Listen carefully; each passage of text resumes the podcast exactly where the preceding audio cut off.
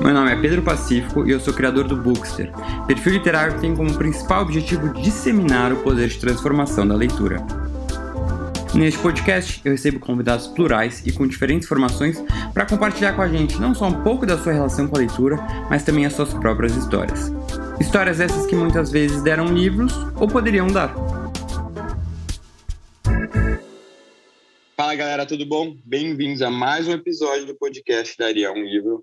Hoje estamos com uma convidada aqui, dispensa apresentações, eu acho. Vocês, todo, todo mundo conhece a Miriam Leitão, que é jornalista, apresentadora de televisão e também escritora super premiada, agora lançando um novo livro, A Democracia na Armadilha. A gente vai falar sobre ele e também sobre os outros livros já escritos pela Miriam. Ah, então, Miriam, em primeiro lugar, queria te agradecer muito por ter topado o convite aqui, estar aqui com a gente, com essa conversa eu já estou ansioso e queria lançar uma pergunta que eu lanço para todo mundo aqui no comecinho desse bate-papo, que é a seguinte: como é que é a sua relação com os livros, né? Como é que isso começou? Se é algo que vem desde a da infância, da adolescência, você sempre gostou de ler, uh, se ainda consegue ler nessa rotina que eu imagino seja bem, bem atribulada, como é que é? Oi, Pedro. Primeiro, eu queria agradecer a você ter aberto para mim esse espaço é, e queria também te dar os parabéns pelo seu trabalho de divulgação de livro tão importante no Brasil, tão importante ah, isso. Obrigado. E você jovem e é, usando todas as novas ferramentas de comunicação, não sou contra elas e uhum. sou vivo nelas, vivo uhum. nessas novas eh, novas ferramentas, mas o livro ele é, ele é uma é um outro, né, uma outra coisa, uma outra entidade. E eu uhum. chamo de entidade para responder a sua pergunta, sabe? Para mim sempre foi uma coisa assim, o livro era uma coisa quase sagrada. Você sabe que uma vez o Zuendi Ventura me disse assim, você só vai conseguir escrever livros, eu sempre queria escrever e fui adiando, quando você dessacralizar o livro. Você acha que o livro é uma coisa sagrada. Eu sempre achei isso, eu vivi uhum. isso, assim. Eu nasci em Caratinga, é uma cidade interior de Minas Gerais, sem biblioteca, sem livraria. A única biblioteca que existia é do colégio onde eu estudava, meu pai era diretor e professor. E a minha casa tinha livros. Então, a minha casa tinha muitos livros. Meu pai nasceu na extrema pobreza nordestina, mas ele conseguiu se alfabetizar só aos 11 anos, mas sempre foi um leitor muito voraz. Então, ele se cercou de livros. Então, a gente tinha, inclusive, na saída do quarto das meninas, porque eram muitas, né, muitas meninas, muitos meninos, e, e tinha uma, inclusive uma estantezinha assim, de livros infantis, de contos de fada, de, de, de é, é, mitologia grega, de uma coisa chamada Tesouro da Juventude, e tudo aquilo. E a gente lia, eu uhum. lia muito. É, eu sempre li, li muito, e, e para mim é como assim, é, aí que eu passei a existir. Quer dizer, quando eu aprendi a ler, aí eu passei a existir. Então, é, é um eu tenho assim lembranças daquele momento que eu li aquele livro, do prazer que eu tive ao ler. Então eu sou uma pessoa que tem prazer na leitura e paixão mesmo, sabe? É, é uma é uma coisa que assim eu trago desde a infância. Li muito a vida inteira e é, os livros estiveram comigo em vários momentos. Eu sei o livro que marcou esse momento, o livro que marcou uhum. esse momento. Eu sou toda cheia de marcadores de uhum. livros na minha vida. Você consegue escrever a sua, a sua trajetória assim, com base nos livros de cada momento, assim, né? Exatamente, exatamente. Não, muito bom, muito então, bom. Assim, e, por exemplo, eu li, assim, na infância tive muitas, muitos livros, esses livros né, da, da infância mesmo, mas no instante acabaram as livros infantis na minha casa e eu já queria mais coisas. Aí então eu fui e peguei o livro, é, o, o livro é, Dom Casmurro, eu tinha assim uhum. 11 anos. Aí eu fui ler Dom Casmurro, aí acabei de ler, o pai falou assim: Filha, eu acho o. Ele falou uma coisa engraçada. Eu acho o Machado de Assis meio pessimista para uma criança de 11 anos. Você não quer ler Zé de Alencar primeiro? Aqui está a coleção do Zé de Alencar. Com 13 anos, você começa a ler. Você começa, então, a ler o Machado de Assis. Aí é, eu, eu fui para o Machado de Assis, eu fui para o José de Alencar e li tudo. É, e depois voltei para o Machado um pouquinho mais madura. Então, fui assim, eu fui pelas prateleiras, né? Era, uma, era, um, era um privilégio, porque é, era um ano, era um mundo muito antigo, né? Eu, eu, eu, eu, essa coisa de muitos anos de vida que a gente uhum. deseja para as pessoas já aconteceu comigo. Tenho muitos anos de vida. Aí, é, então, naquele tempo, é, anos é, 50, 60, no interior de Minas Gerais, uma educação, a educação era muito conservadora e o que eh, os pais ensinavam para as filhas era você tem que casar e tal. E meu pai dizia: não, se você não quiser casar, não tem problema, mas Ai, você tem que ter uma profissão, você tem que. Uhum. O que, que você vai estudar? Então ele sempre, ele e minha mãe, é, Uriel e Mariana, eles sempre nos estimularam a ir além, perseguir sonhos e tal. Bom, é, é, isso, a gente pode deixar você falar, porque senão eu saio falando. ah, é muito bom conversar sobre esse tema, né? É, não, é que é. máximo ver esse tipo de incentivo. Não é que seu pai te deu livros infantis, né, para aguardar Machado de Assis, já deu José de Alencar também, que, que é coisa muito boa. Então, realmente, alguém que deve ter te incentivado muito. Como é que é a, a, a Miriam leitora hoje, assim, né? Porque você tem uma rotina que eu imagino seja muito, muito corrida, cheia de compromissos, ah, e você mesclando aí um pouquinho da sua... Porque nesse meio tempo você consegue escrever, então eu não sei nem como você consegue, mas como é que ah, dá para arranjar um tempinho para ler? Você consegue né, separar esse tempo para ler, para ler literatura, para ler por prazer, assim, coisas que não estejam relacionadas a trabalho e tal? É, eu consigo sim, é, mas é muito difícil às vezes, né? Porque às vezes eu tenho livros que eu tenho que ler, porque são importantes para o meu trabalho. Então, uhum. eles ficam brigando com os livros que eu gostaria de ler se eu não tivesse tanta coisa para fazer. É, é, eu costumo ter uma frase que é: eu teria tanta coisa para fazer se eu não tivesse tanta coisa para fazer. Porque assim, eu tenho já coisas me aguardando. Eu sou intensa, Pedro, eu sou intensa. Aí, é, eu estou lendo agora, por exemplo, esse livro aqui, Entre Amor e o Mal, uma biografia uh, da é, é, uma biografia, a biografia da Hannah Arendt pela Anne Eberlin. É, é, um livro muito interessante porque ela não é só uma biografia, é uma pensata sobre tudo, né? E é, nem sempre é uma pessoa que é muito importante é, na história do pensamento, na história dos eventos, teve uma vida interessante. Mas uhum. no caso, a Hannah Arendt teve uma vida muito chocantemente atravessada por eventos dramáticos. Você imagina, 35 anos, ela estava chegando nos Estados Unidos, ela já tinha passado por tudo, já tinha fugido da Alemanha, já, eh, já tinha tido um grande caso de amor com um sujeito que depois começou a, a, a se envolver com o nazismo, justo ela, que fugiu por causa do nazismo, foi para a França, ficou na França, foi internada num campo de concentração, fugiu, é, conseguiu fugir da, da, de lá, estava chegando nos Estados Unidos depois de passar por tudo isso, enfim. É, e, e ela e além disso ela tem um pensamento muito poderoso, né, que organiza nossa nosso pensamento até hoje. Né, Origens do Totalitarismo é um livro assim é, fantástico e, e vários outros dela. Mas é, então eu consigo, mas se assim falar romance, assim, eu uh, os outros os últimos dois romances que eu li foi o novo livro do Antônio Torres, é, e o, é, e o Tortarado, claro. E todo é, mundo lê Tortarado, eu li Tortarado. Só que eu li Tortarado, eu li Tortarado, parei, voltei, parei, voltei, falei, para, para, que eu, essa tem que ler com muita calma. Então, assim, aquela leitura que eu ficava, primeiro porque eu não queria que o livro acabasse, segundo porque eu fiquei chocada com tanto talento, assim, ah, pum, explodindo na cara da gente, assim. Então eu voltei, lia, lia com calma, relia. É, custei a tirar ele da minha cabeceira, porque eu não queria me separar dele. Hum, é uma uhum, coisa hum. que uhum. acontece quando você ama muito. Exato, não, sei É que ele sai da sua cabeceira. Uhum. É muito engraçado, eu tinha certeza que você ia falar torturado, porque, porque acho que tá. É porque todo mundo, todo mundo ler, né? É, é todo é, mundo. Sem, se você, olha, eu, eu, tenho inveja de quem não leu torturado, só porque, porque pode ler torturado. É, é.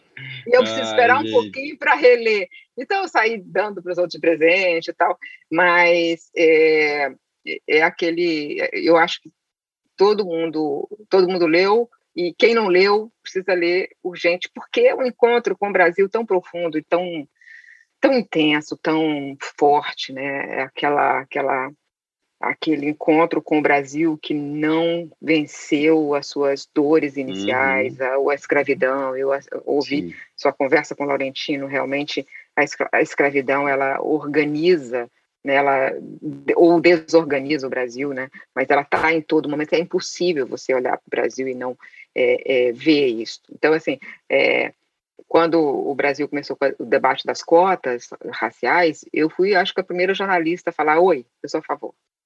E aí causou uma certa perplexidade, uhum. porque tinha muita confusão entre entre brancos sobre isso, sobre essa Muito. questão do, da, da, muita confusão e o debate é, custou, a, teve muito muito sofisma sendo voltando, teve muito eufemismo voltando, muita gente que tirou do armário né, o, o preconceito. Eu recebi muitas cartas, naquela época você recebia cartas, né, era, uhum. não, não era tanto e-mail, às vezes ofensiva pela minha posição, e quanto mais eu era agredida ou desafiada, mais eu me aprofundava na, na, na no, uhum. no, estudo dos dados e mais fiquei chocada como estava chegando tarde. Então eu fui assim, 98 antes ainda de, é, eu já estava fazendo os primeiros programas na televisão é, sobre sobre a desigualdade, a necessidade de ação afirmativa. Isso antes do é, de, a, do governo Lula, né, que colocou abertamente a, a questão como política pública federal. Mas eu participei das, dos encontros aqui na UFRJ, eu saí até um pouco do jornalismo para defender abertamente é a cota, é, assim, para ir para os debates, para ir para os debates, levado assim pelos até pessoas de movimentos é, negros para, para ajudar a fazer esse debate de uma forma mais é, é, sabe, sem, sem aquela coisa de, ah, vai ficar os negros de um lado, os brancos do outro. Eu falei, não, uhum. vou cruzar essa linha, porque eu, eu não vou ficar nessa, nessa confusão, né? Eu sei claramente o meu ponto de vista. E, uhum. e, e mantive o ponto de vista até o final. A, a linha editorial do era contra, inicialmente, hoje eles têm uma outra visão, mas eu fiquei absolutamente contra essa linha editorial. Uhum. Não, esse tema, acho muito interessante você falar, Mira, a importância né, de estudar, de se aprofundar. Você falou que quanto mais crítica recebia, mais se aprofundava. Eu, pessoalmente, é, eu acho que por realmente ignorância e falta de formação, quando eu era adolescente, lembro, na escola, de me, me colocar contra as cotas sociais. Eu nem sabia do que eu estava falando, sabe? Era uma, realmente uma ignorância de não entender. Eu acho que eu, eu, eu reproduzia algumas coisas que eu escutava, só alguns argumentos, mas não tinha noção do que eu estava falando, não tinha noção da seriedade do assunto. E hoje eu sou, faz tempo já, sou totalmente a favor. Né? é muito bom poder também mudar de opinião, né? A gente aprender. É, lógico, eu era adolescente, não sabia muita coisa, como ainda também não sei, mas uh, a gente poder, poder e tá disposto a mudar, tá aberto a mudar, e estudando, né? E aprendendo porque isso é essencial. Hoje em dia, né, eu olho para o Pedro lá atrás e falo, gente, que bom que eu venho mudando, que bom que eu posso mudar, que eu posso estudar mais para conseguir, é, né, talvez me desgarrar desses, dessas amarras sociais, assim, que, acho que todo mundo tem, que acaba quando, dependendo da formação, preconceitos que às vezes a gente tem pela nossa formação. Então, é, é muito importante você falar isso dos estudos e uh, tomara que cada vez mais as pessoas entendam a importância realmente de se defender as cotas. Um, falando dos seus diversos livros, Miriam, uh, você está falando né, que são 13 já publicados, agora com o último A Democracia na Armadilha, e você já publicou livros de, de diferentes gêneros, né? Ficção, não ficção, ficção infantil. Conta, como é que você conseguiria descrever assim o estilo dos seus livros? Você acha que dá para descrever uh, de uma forma só ou realmente é, é, essa multiplicidade é um pouco da, da sua própria multiplicidade? Olha, eu sei, os livros, os livros de não ficção são, em geral, livros reportagem, né? Então, uhum. é o que eu faço no jornalismo ampliado por uma coisa muito maior. Então, eu fiz o Saga Brasileira, que ganhou o Jabuti de Livro do Ano. Saga Brasileira foi contando como foi a luta contra a inflação. Né? É, e eu, em vez de ficar só contando os bastidores do que aconteceu no governo, tem bastidores sim do governo, porque eu vi, eu também contei o que aconteceu na vida das pessoas, né? É, como é que as pessoas se lidavam com aquela loucura. Então, isso de ter ido para casa do, da, da Dona Maria e sentado com ela para conversar, como é que foi a sua vida, como é que você organizou a sua vida, como é que você lidou com isso. Eu ouvi histórias fortes, pungentes, de pessoas mulheres sozinhas que criavam um filho, que tinha que sair correndo para comprar, porque senão o produto é, ficava fora do alcance da sua, é, da, da, sua renda, como é que a inflação deteriorava a renda. Então, isso aí é, é uma grande reportagem. História do Futuro também é uma grande reportagem. Tem umas que são coletâneas, tem uns livros que são coletâneas, e esse é uma coletânea, mas é uma uhum, coletânea uhum. dedicada. O Democracia na Armadilha é dedicado, o, o, o subtítulo é Crônica do Desgoverno, né? É, porque eu pego a, as, as colunas sobre esse governo, mas eu não peguei só o período do governo, eu comecei desde 2016 com o voto, é, aquele voto que ele que o presidente Jair Bolsonaro, na época deputado, cometeu um crime ao votar, porque ele fez o crime da apologia da tortura. Isso uhum. é um uhum. crime. Então, eu já escrevi lá na época que ele deveria ser caçado. Naquele momento, eu escrevi naquele momento. E naquele dia eu escrevi que ele tinha que ser caçado porque é a apologia de um crime imprescritível, a tortura. Uhum. E aí é, eu vim mostrando é, toda a campanha mostrando que isso não ia dar certo, não ia ser assim, ele não faria isso. Ele. Eu fui alertando, então isso, o livro ele vai num, vai num crescendo, sabe, é, de, de, críticas, porque começa mostrando é, é os erros iniciais até na campanha e depois é, vem até agora. Eu acho importante publicar antes do fim do governo e, e a Intrínseca achou isso também, porque a gente não precisa esperar o fim desse governo para saber que ele tem o seguinte propósito, ele tem maus propósitos em relação às instituições brasileiras. Então, hum. então nós precisamos estar, estar alertas. Aí você fala de estilo. Uh, eu tenho alguns contos aqui e ali e tenho um livro de ficção adulto. Sim. Só um. E ele surgiu. Os tempos extremos, né? O tempos extremos, né? Ele surgiu, ele se impôs. O livro, ele se impôs. Inclusive, eu estava muito ocupada na época com um livro de não ficção e aqueles personagens todos chegaram na minha frente. Eu estava escrevendo História do Futuro. E eu falava assim para os meus personagens: olha aqui, deixa eu te contar, eu sou jornalista, eu escrevo coisas que acontecem assim. Eu estou escrevendo uma livro-reportagem. E eu não estou disponível, simplesmente. Mas eles me acordavam de noite, é, um pouco, né? Era é. Então, eu comecei a escrever escondido, porque eu estava escrevendo História do Futuro com data marcada para entregar. Uhum, e, ao uhum. mesmo tempo, eu roubava tempo de mim mesma para escrever o Tempos Extremos. E que, só para os, os, os ouvintes do seu podcast saberem, é, é, eu misturo dois passados né? Eu misturo o passado da ditadura e o passado da escravidão e, e uhum. faço um, os personagens dialogarem sobre isso. E aí eu vi que eu estava completamente louca, porque é o seguinte, além de tudo que eu faço, eu estava escrevendo um livro de não ficção sobre o futuro e Nossa. um livro de ficção, ficção sobre dois sobre passados. Passado, é. Sobre dois passados. Aí, é, então, é, foi uma, um momento tão louco. E quando eu falei assim, para a intrínseca, eu tenho um livro pronto, de ficção. Aí o Jorge Joaquim falou: Eu estou indo na sua casa agora. Aí veio, sentou aqui na minha mesa e falou: Vem cá, mas a gente contratou um livro de não, de não ficção, História do Futuro. Eu falei: Eu vou entregar os dois, Jorge. Olha, nós temos um bom problema, nós temos dois livros é. de Aí, aí isso era, era, era, era 2013, assim, aí eu combinamos, começo de 2014, aí eu combinei que eu entregaria, foi publicado em 2014 o Tempos Extremos, e 2015 foi publicado História do Futuro. Uhum. Não, e ainda tem os seus livros infantis também, né? É, os livros infantis. E os livros infantis, eu sou, como eu sou jornalista, é baseado em fatos reais. Então, uhum. assim, é, o, o Aventuras, no, o, A Perigosa Vida dos Passarinhos Pequenos, foi o primeiro que eu escrevi, eu falei baseado em fatos reais. Porque eu ficava observando os pássaros. Eu não sou observadora de pássaros, tipo, uhum. é, Watcher, né? É, bird não. Eu sou, eu olho os pássaros. E eu fui vendo, eu tenho uma reserva. Eu tenho uma, eu comprei uma terra em em Minas Gerais, eu plantei 34 mil mudas de espécies nativas da Mata Atlântica. Eu, meu marido, então, nossos, nossos, a gente refez uma mata. Tinha uma mata, a gente preservou, criou uma RPPN. Não sei se você sabe o que é RPPN. É Reserva Particular do Patrimônio Natural. Hum. É o particular avisa o IBAMA que ele vai proteger e transformar aquilo em uma reserva. Aí hum. o IBAMA vem, verifica, fala que, ok, você cumpre todos os requisitos, você não ganha nada com isso, na verdade. Uhum. Você se compromete, você passa a ser defensora perpétua daquele espaço ali.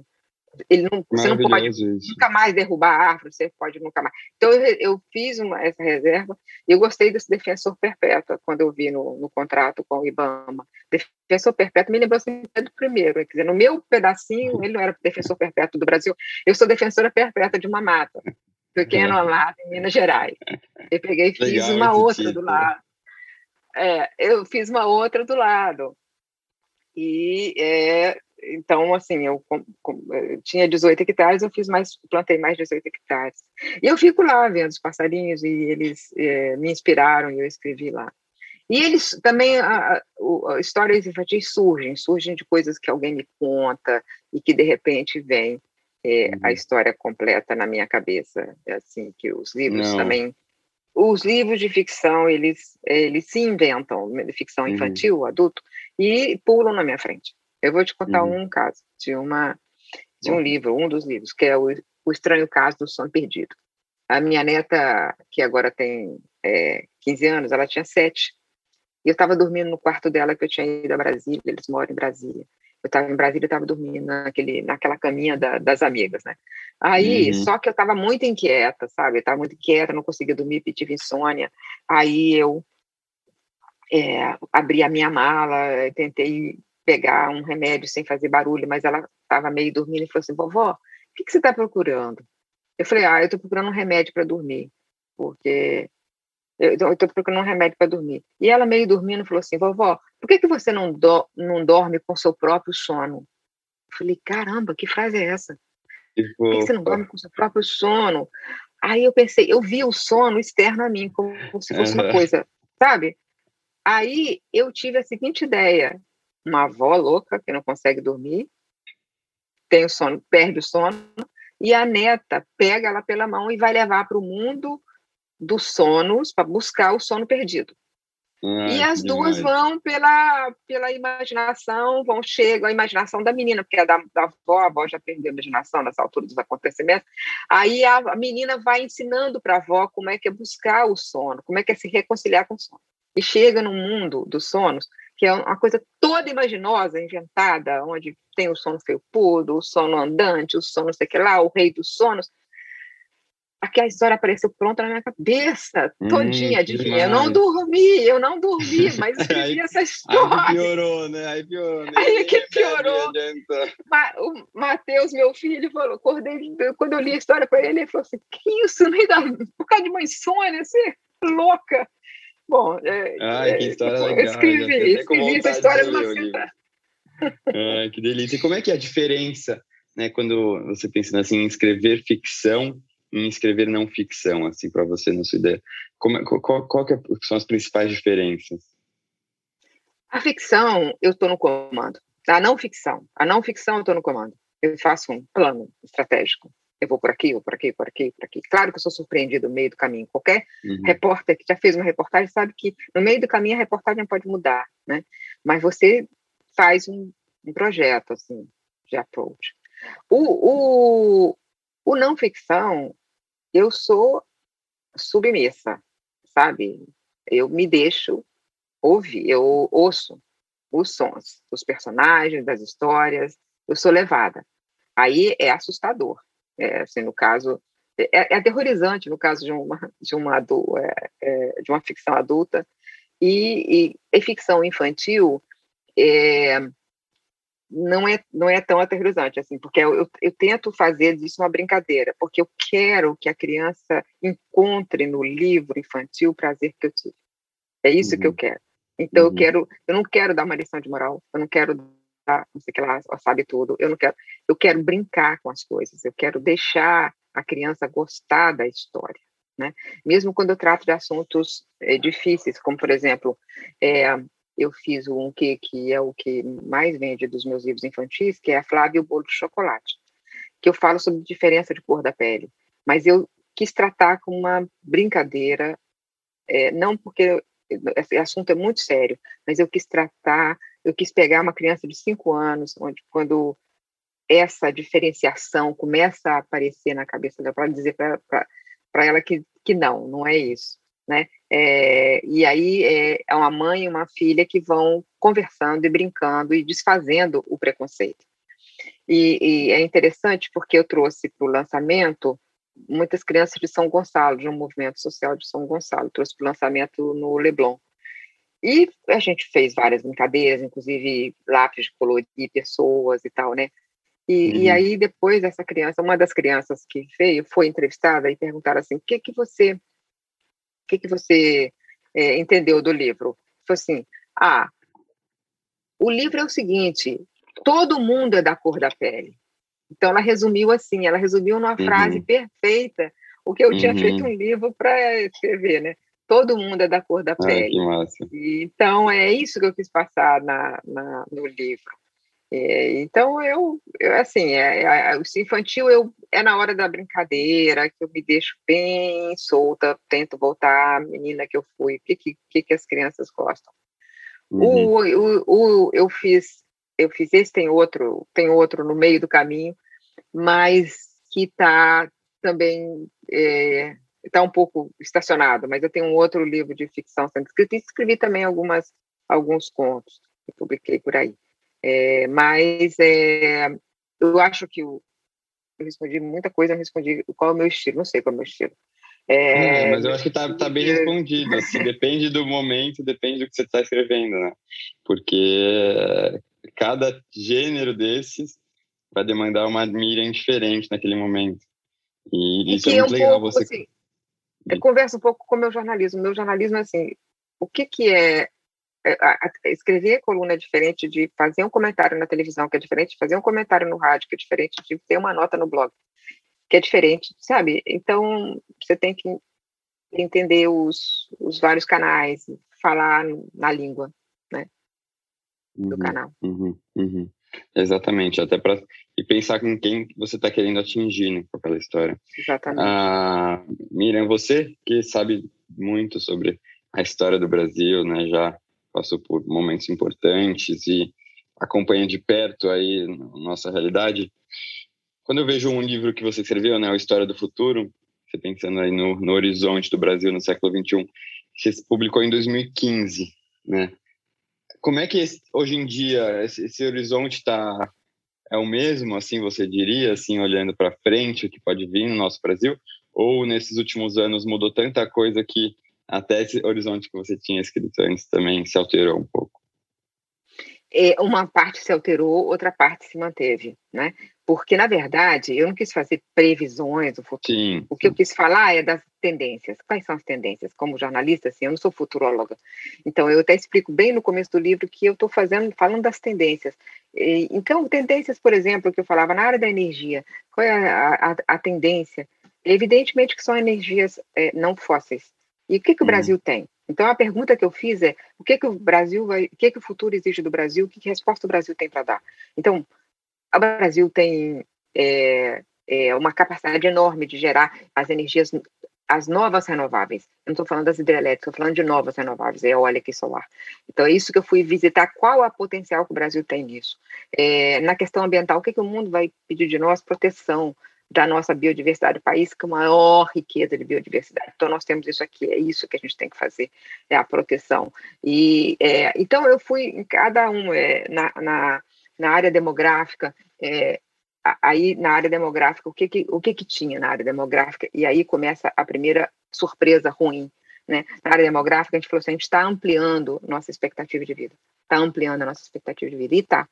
Mas a pandemia, ela reduziu aqui e, e no mundo inteiro, está reduzindo a expectativa de vida. Então, a gente está tendo uma cicatriz na nossa projeção demográfica, cicatriz da pandemia. Né? Uhum, né? É, uhum. Ainda que eu é, tivesse na saúde mostrado que você precisava de mais investimento, precisava de, de, de mais investimento em, em, em saúde e, e, e, ao mesmo tempo, é, mais investimento em ciência para preparar para as novas doenças, é, eu não tinha imaginado uma pandemia que pudesse tirar uma parte da nossa expectativa de vida, né?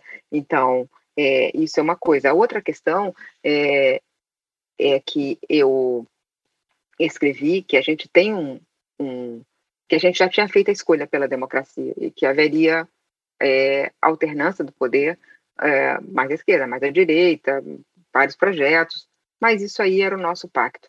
Eu continuo achando que é o nosso pacto. mas a gente nunca foi desafiado como foi agora. Então, daí uhum. vem o democracia na armadilha. Porque nesse uhum. momento, uhum. a nossa democracia está sob ataque. Está uhum. sob ataque. Então, é preciso deixar isso claro. E aí eu volto ao começo da minha vida cívica, né? Eu comecei a minha vida cívica lutando pela democracia. Então, e vendo tudo o que aconteceu que nos levou ao pacto da Constituição. Esse foi o pacto nacional. Nós fizemos uhum. um, um pacto de sermos diferentes e termos isso em comum, né?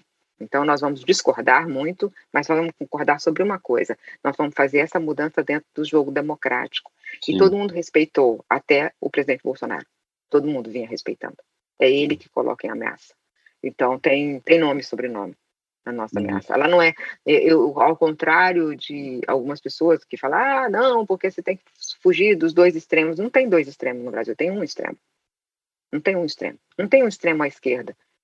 Não tem um extremo à esquerda. É o seguinte, pode, você pode até ter um ou outro grupo, sei lá, uhum. né, que seja extrema esquerda, mas, mas não com, mas não com é, competitividade eleitoral. O uhum. PT não é um extremo, nunca foi um extremo. E o PT me criticou muito, eu critiquei muito o PT, o PT bateu em mim e tal. Até o próprio presidente Lula já falou mal de mim em palanque. Ok, vida que segue, a vida é assim mesmo.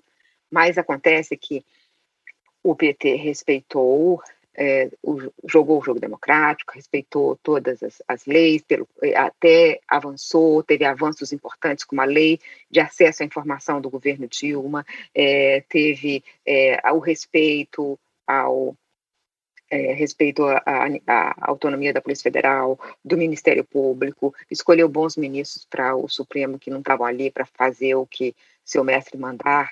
Então, é, é, é, eu posso ter várias críticas, principalmente na área econômica tenho críticas a, algum, a várias políticas, elogio algumas coisas e, e critico outras. Acho o Bolsa Família uma, um programa muito bom, muito bom mesmo, e defendi desde o primeiro momento.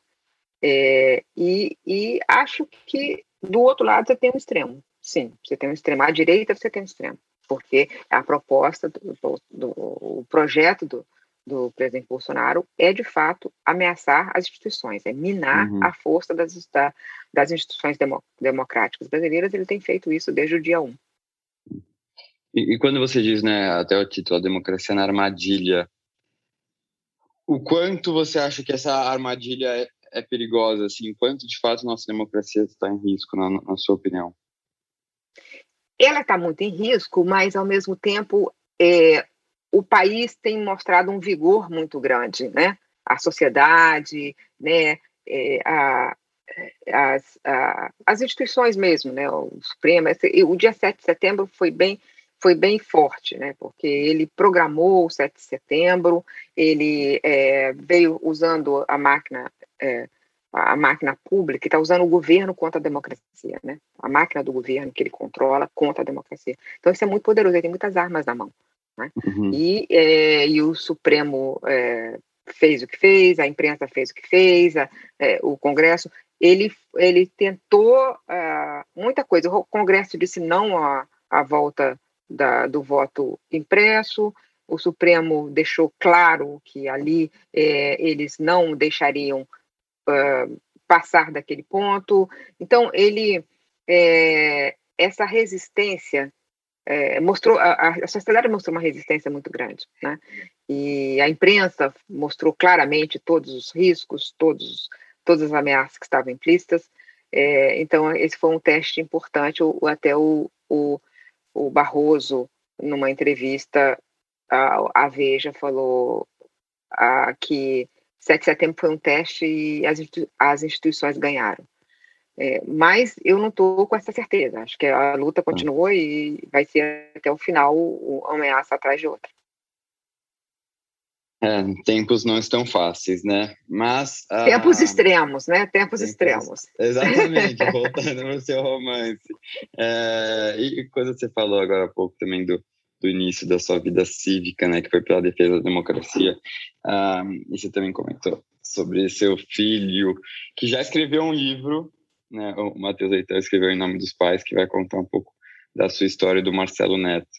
Como é que foi ver a sua vida sendo retratada pelo filho em um livro que acabou fazendo super sucesso. É, como é que foi essa experiência para você e, rever né, toda essa história uh, que não deve ter sido nada fácil e também muito traumatizante aí da sua vida? Olha, foi muito difícil, na verdade. Eu acho que ele foi muito desaconselhado em casa. Assim, a gente falava assim, eu falava, olha, eu, eu, eu não vou ser sua fonte, entendeu? Eu não, não quero falar disso. E é, porque você sabe que eu, eu fiquei muito tempo sem tocar nesse nesse ponto, é nesse, nesse, caso. É só eu não eu só falei sobre isso quando a Comissão da Verdade publicamente, quando a Comissão da Verdade começou a ser atacada pelo pelas Forças Armadas. Então eu falei, né? É, pela primeira vez eu dei uma entrevista e não foi a ele. Eu dei uma entrevista a um jornalista para o Observatório da Imprensa. Aí depois que eu dei essa entrevista, ele falou: agora você já falou para outro jornalista, agora fala para mim também. Né? E ele vinha buscando. Na verdade, o Matheus, ele começou. É uma história interessante, porque ele falava assim: eu preciso entrar na história da família. Né? É um pouco isso que ele fez. Porque ele é mais novo. A gente. É, eu fui presa no final de 72 e, e, e, e o começo de 73. O Marcelo ficou preso durante todo o ano de 73 também. E é, eu estava grávida do Vladimir. E o Matheus nasceu em 77. Então o Matheus falou: Eu estou fora dessa história, né? Então ele ele mesmo fala, depois que ele fez o livro, ele falou, ele entendeu o processo que ele fez psicanalítico, né, de, de entrar na, na história. Então ele começou a buscar incessantemente pedaços dessa história. E o primeiro passo dele foi conseguir entrar e pegar o processo o processo na justiça militar quando não havia acesso a esse processo. Ele conseguiu entrar, ele conseguiu pegar, ele conseguiu copiar, ele conseguiu me dar de presente num dia muito emocionante. Ele me deu de presente num quadro a minha ficha, é, a minha ficha é, no, no processo que ele fotografou. Ele conseguiu fotografar. Então ele começou com as artes do jornalismo investigativo a montar uma história. Quer dizer, usou as armas do jornalismo investigativo para buscar a sua própria história. É, e ele fez um curso sobre isso em Berkeley é, sobre o self-journalism e que é como é que você controla. Você tem que botar sua emoção, mas ao mesmo tempo não é ela que tem que te conduzir. Né? Então, é, Nossa, ele fez muito um, difícil. É, aí depois foi, foi, teve um momento de abrir o baú das dores e falar delas, né, o próprio filho. Aí foi difícil para, acho, para cada um. Foi difícil para mim, foi difícil para Marcelo, foi difícil para o Vladimir, foi difícil para todo mundo dar entrevista para o Matheus, mas a gente uhum. ele, ele foi construindo por fora, assim, ele foi conseguindo outras informações e depois chegou a nós e aí uma série de conversas, mas foi momentos muito difíceis que terminava todo mundo chorando. Chorando, é. Posso imaginar. E depois para ler esse livro, uh, também você acompanhou enquanto ele escrevia, né? Ou realmente depois você viu a obra pronta sem muito saber, sem muito ter lido o que ele tinha. É, ele acompanhei um pouco ele escrevendo, algumas coisas ele me mostrava, é, e depois, é, no dia que ele me mandou os originais, que eu li inteiramente, eu fiquei assim, algumas horas em silêncio, sozinha, e depois eu escrevi uma poesia para ele, e ele incluiu essa poesia no final, é, uma poesia de agradecimento, que era, um, era uma coisa é, era uma coisa do que o sentimento. Se eu tivesse tempo até lia, porque ele está ali, o livro está ali. Eu, eu li essa poesia, mas, mas depois você procure o ah, livro é, é, é. no final. No final tem a ah, poesia. Que, que lindo. Uh, não, mas uma história de vida, assim, total. E falando em histórias, Miriam, você que escreveu por enquanto só um romance uh, que foi super bem recebido também, as críticas são muito positivas, uh, um romance adulto. Você tem vontade de escrever mais? Tem planos para isso? Ou a, a vida está tá muito corrida no momento? Olha, a vida está muito corrida e eu tenho planos, né? Essa é a minha Melhor resposta. É, eu uh, teve um momento de muito é, um dia que eu recebi muito ataque pela internet assim e que foi é, foi estava difícil de processar. E eu comecei escrevendo, criando uma história. E essa história ela foi, ela está eu deixei ela descansando, não a terminei, ela está pela metade. E eu estou agora é, também em outros projetos de livros, mas eu vou fazer essa loucura de novo, de um ficção, não ficção ao mesmo tempo. E isso, o editor não pode nem saber. Tomara que o, o Jorge Roque não ouça. Mas não, eu tô, eu tô focada, tenho outros projetos, e, e mas eu estou em horas vagas fazendo. É, é que, de vez em quando, o livro de ficção, ele chega num ponto que ele dá um nó. Que você tem que falar, uhum. cara, como é que eu saio desse nó, né? Uhum, é, então, isso acontece. Às vezes você volta para o começo e tal. Mas eu gosto muito de ficção. Eu acho que eu sou basicamente uma jornalista de não ficção. Eu sou uma uhum. jornalista. Uhum. Eu sou, portanto, uma escritora de não ficção. Eu uhum. domino a técnica do não ficção. Mas eu sou uma leitora. Uhum. É, fui, sempre fui a leitora compulsiva. Então, é, é, isso vai, é, vai me levando. Eu, eu amo o mundo da ficção. E então eu, eu fico ali, né? É, esse livro, esse mundo não é estranho para mim, mas eu nunca quis estudar técnicas de, de, de, ficção. Eu sou muito intuitiva e me deixo levar, é, me deixo levar pelos, pelos personagens quando eles chegam e quando eles me dominam.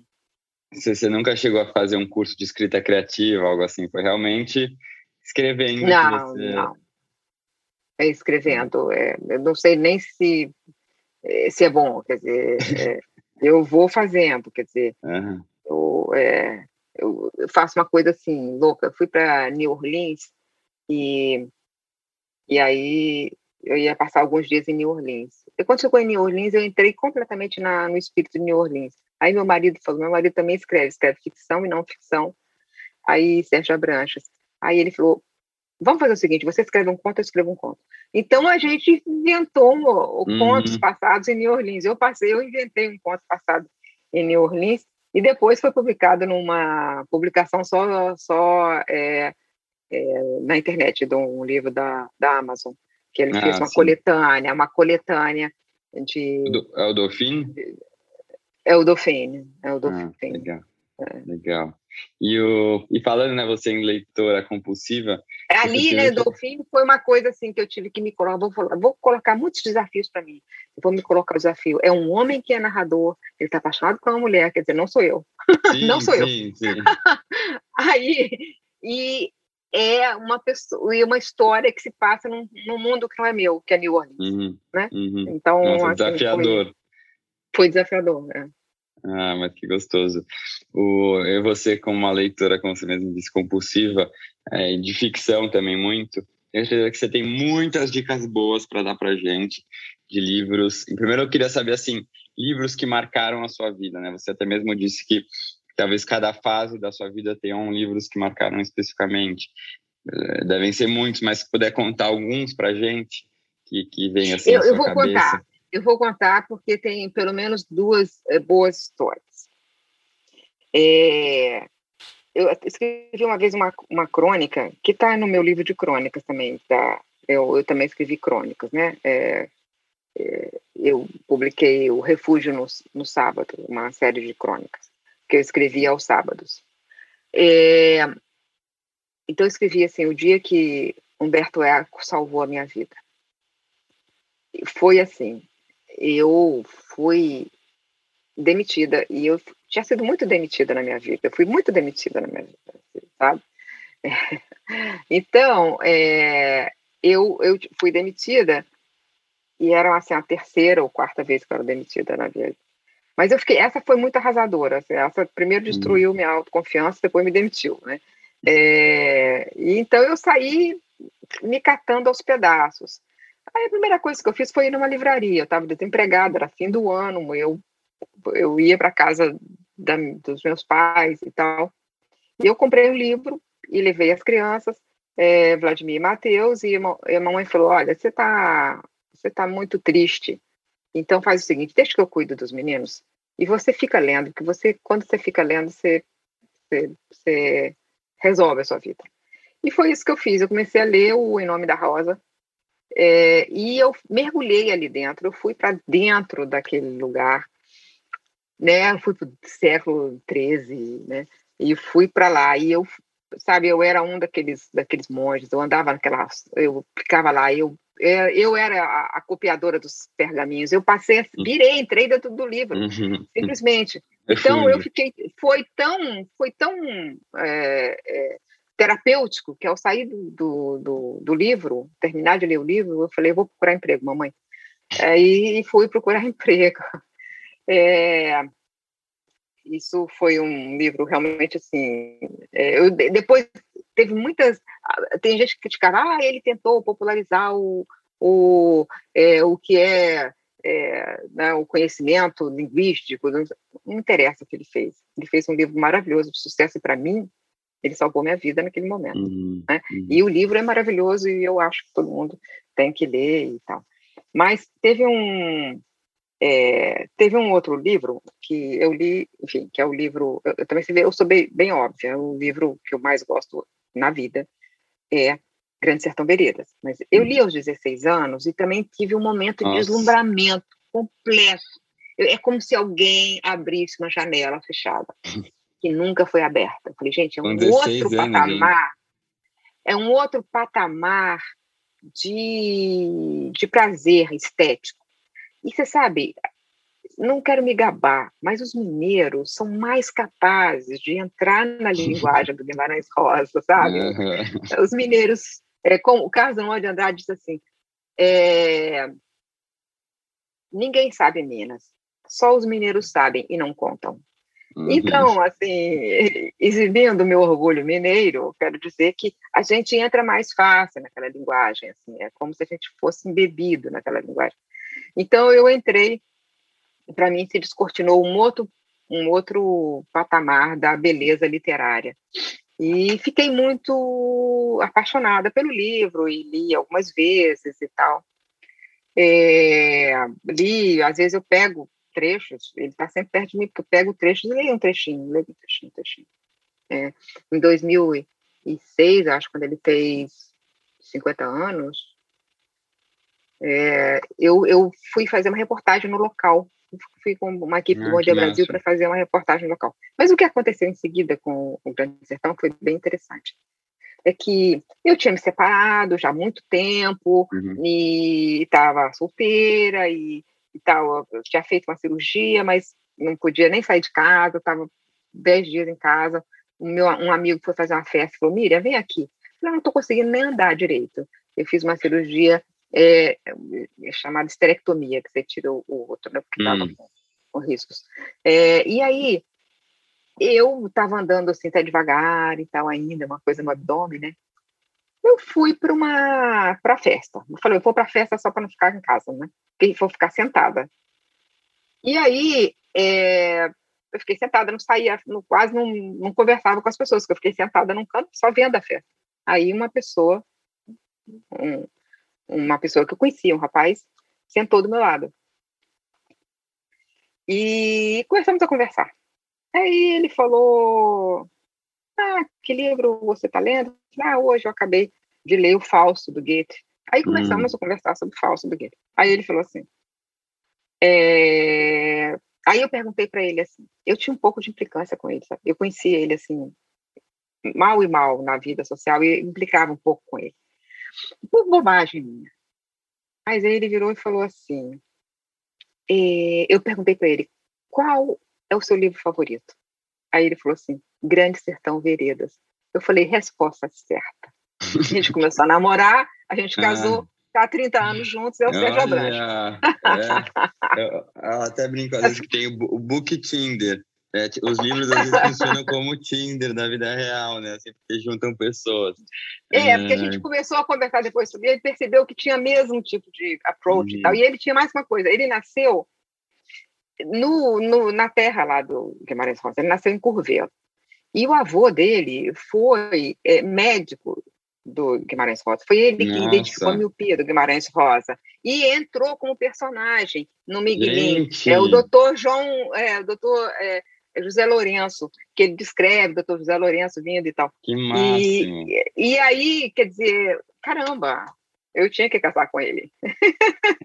ele é a coisa mais próxima do Johannes Rosa que fala na minha frente. É, os livros que decidiram com quem você ia casar, basicamente foi isso, né? Mas essa, essa é a pessoa.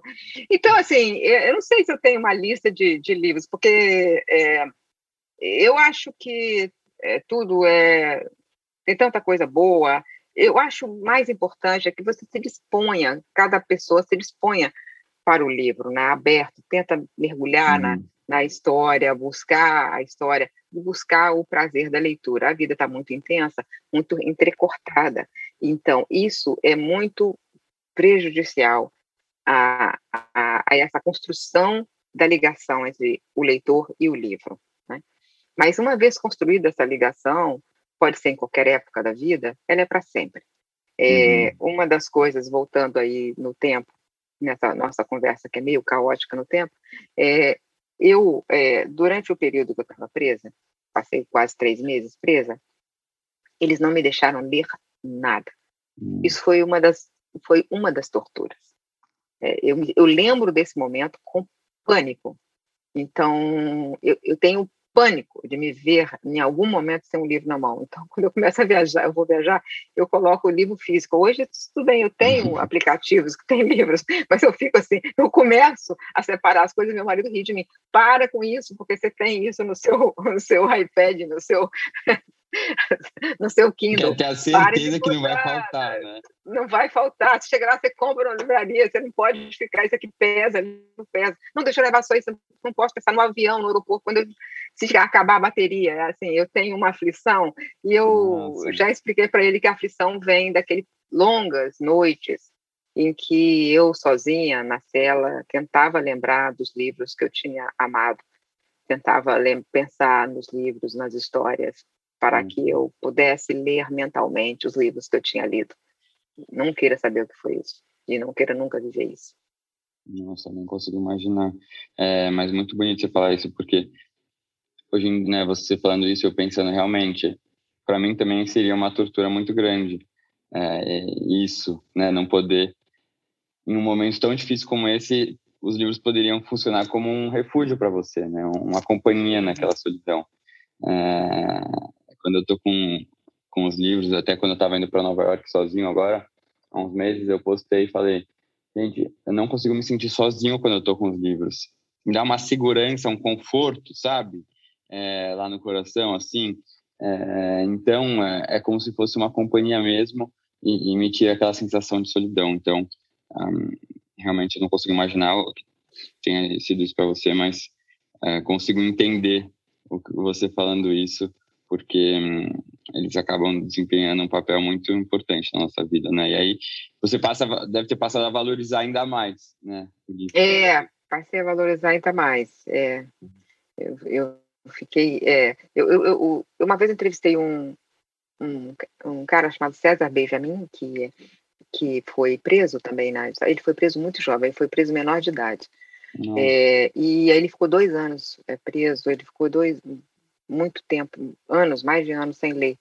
E quando um dia deixaram ele ler um livro, é, foi exatamente Grande Sertão Veredas. Hum. Ele falou que ele ele chorou. Ele falou assim: Eu chorei do nonada ao todavia. É, do, do, do, travessia. Nonada ao travessia eu chorei é, porque eu estava lendo. Então, acho que sim, é, é, ninguém precisa viver uma, um momento tão extremo para saber o quanto o livro é valioso.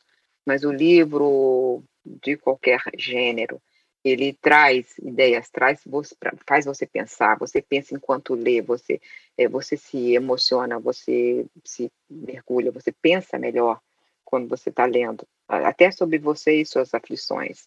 Então, totalmente, o livro, totalmente. É, o livro ele é assim é, maravilhoso, assim.